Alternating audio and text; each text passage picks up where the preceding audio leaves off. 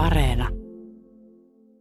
Oletteko koskaan miettineet, mikä mahtaa olla lintu, joka tulee ensimmäisenä mieleen kysyttäessä satunnaiselta suomalaiselta yhtä yleistä lintua? No minä olen miettinyt. Mutta olisiko se lintu varis, kenties lokki, talitintti vai peräti pulu? Vai olisiko se, lainaan tähän nyt eräästä linnusta tehtyä luonnehdintaa, kotoinen kaupunkien ja kylien tirskuttaja. Linnun, jonka koiraan päälaki ja posket ovat harmaat, punaruskea juova silmän takana, selkäruskea sävyinen, voimakkaasti mustatäpläinen.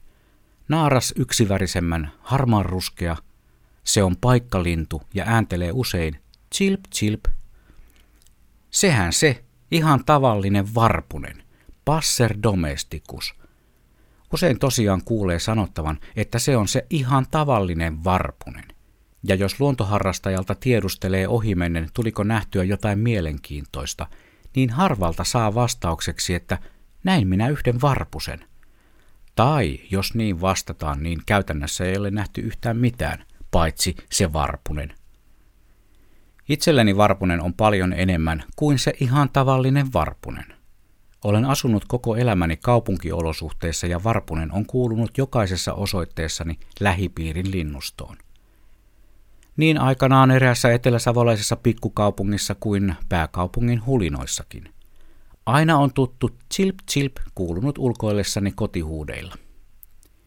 Ilahduin tässä pari päivää sitten, kun vaimoni raportoi parvekkeellemme lentäneestä varpusparista, jotka hengailivat parvekekalustomme alla tuskin kuitenkaan pesän perustamismielessä. Ehkä ne vaan etsiskelivät jotain pikkupurtavaa pöydän alta. Varpusten tyyliin. Mutta jossain lähellä ne pitävät majapaikkaa, pesivät ja kasvattavat aina vaan uutta varpussukupolvea ja silputtavat meille iloisesti. Tai no, enhän minä varpusten mielialasta mitään tiedä, Kuvittelen toki niiden silputuksen olevan iloista, ja ainakin itseni se tekee varsin iloiseksi. Varpuskanta on ollut vahvasti heikkenemään päin, ja se ihan tavallinen varpunen on luokiteltu erittäin uhanalaisiin lajeihin maassamme. Kaupungissahan sitä on vaikea ymmärtää, varpusia tuntuu olevan joka puolella, mutta varsinkin maaseudulla tapahtuneet muutokset ovat heikentäneet varpuskantaa merkittävästi – Kuten jo taisin mainita, varpunen, siis se ihan tavallinen sellainen, kuuluu lempparilintuihini.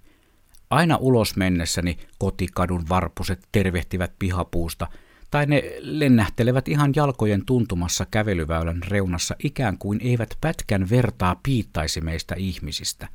Ja tuskin piittaavatkaan. Ihan tavallinen varpunen, tai sitten sen läheiset lajitoverit ovat tulleet tutuiksi myös maailmalla piipahtelun yhteydessä. Aina sitä inehmo ilahtuu, kun istahtaa katukahvilan pöydän ääreen, ja siihen pöydän jalan juureen tai jopa viereisen tuolin selkänojalle lennättää melkein samantien pikkuinen lintu, joka sanoo chilp chilp. Muutamasta sellaisesta olen onnistunut ottamaan jopa valokuvankin. Joka tapauksessa, vaikkei kyse olisikaan ihan siitä meidän tavallisesta varpusesta passer domestikuksesta, niin silti tulee niin sanottu kotoisa olo.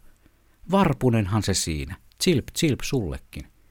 Kuten tuossa jo aiemmin taisin mainita, naaras varpunen on usein yksivärisempi kuin koiras ja pääsääntöisesti harmaan ruskea.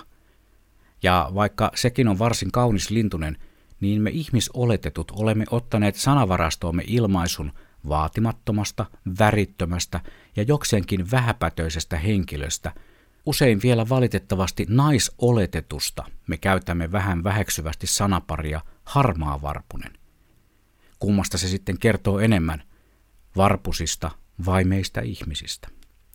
Ja kun mainitsee suuren ranskalaisen chanson laulajatähden Edith Piafin nimen, aika nopeasti tulee esiin hänen lempinimensä.